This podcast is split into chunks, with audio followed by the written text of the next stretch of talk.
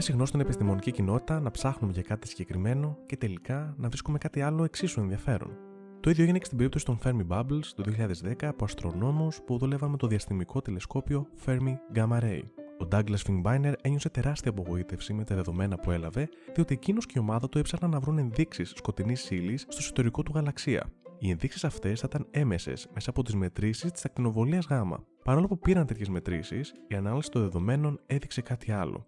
Αυτό που βρήκαν είναι ένα σχήμα σαν τον αριθμό 8, με ένα μπαλόνι πάνω και ένα κάτω από το επίπεδο του γαλαξία. Σύμφωνα με το σχόλιο του Think αυτό που είχαν τελικά ήταν ένα double bubble trouble.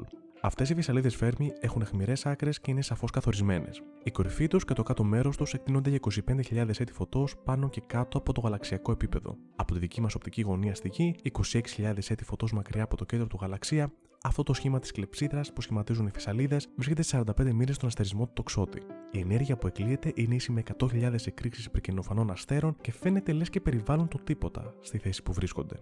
Φυσικά, τις φυσαλίδες Φέρμη δεν μπορούμε να τις παρατηρήσουμε με γυμνό μάτι. Παρόλο που έχουν υψηλές θερμοκρασίες, τα αέρια μέσα τους είναι τόσο λεπτά, καθιστώντας τις φυσαλίδες αόρατες.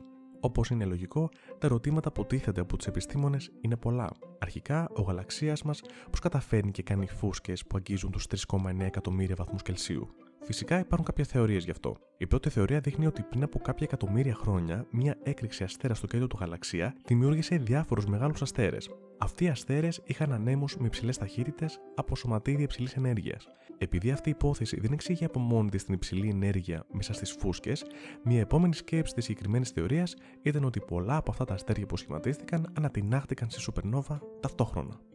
Πάμε να δούμε και τη δεύτερη πιθανή εξήγηση για τη δημιουργία των φυσαλίδων. Σε αυτή, η μαύρη τρύπα που βρίσκεται στο κέντρο του γαλαξία μας είχε μια μεγάλη ξαφνική λεμαργία όταν υλικό επιταχύθηκε στον ορίζοντα γεγονότων του. Τότε, λόγω αυτής της λεμαργίας, αυτό που θα μπορούσε να έχει αναπτύξει η μαύρη τρύπα, που δεν έχει σήμερα, είναι δίδυμοι πίδακες που εκτοξεύουν υλικό. Ναι, μεν αυτοί οι πίδακες θα μπορούσαν να έχουν αναποθέσει ενεργειακό υλικό πάνω και κάτω από το γαλαξιακό επίπεδο, αλλά πάλι δεν θα μπορούσαμε να εξηγήσουμε το πώς αναδύθηκαν οι φυσαλίδες αυτές.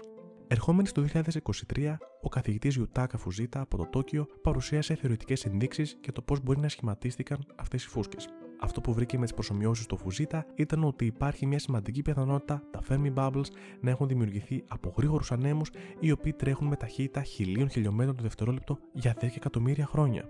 Εδώ να σημειώσουμε ότι δεν πρέπει να συγχαίουμε την έννοια του ανέμου όπως τον βιώνουμε στη γη. Στην περίπτωσή μας, μιλάμε για ρεύματα υψηλά φορτισμένων σωματιδίων, τα οποία ταξιδεύουν με μεγάλες ταχύτητες και εξαπλώνονται στο διάστημα. Σύμφωνα με τον συγγραφέα, οι άνεμοι που προβλέπονται από την προσωμείωση είναι παρόμοιοι με τις εκροές που παρατηρούνται σε άλλους γαλαξίες. Από όλα αυτά που αναφέραμε, ένα είναι σίγουρο. Δεν γνωρίζουμε ακόμα πώς ακριβώς σχηματίστηκαν οι φυσαλίδε και σίγουρα θα μας απασχολήσουν και μεταγενέστερα. Μέχρι τότε, ο γαλαξίας θα συνεχίσει να κάνει φούσκες σαν μικρό παιδί. Ραντεβού στο επόμενο επεισόδιο Side Tales.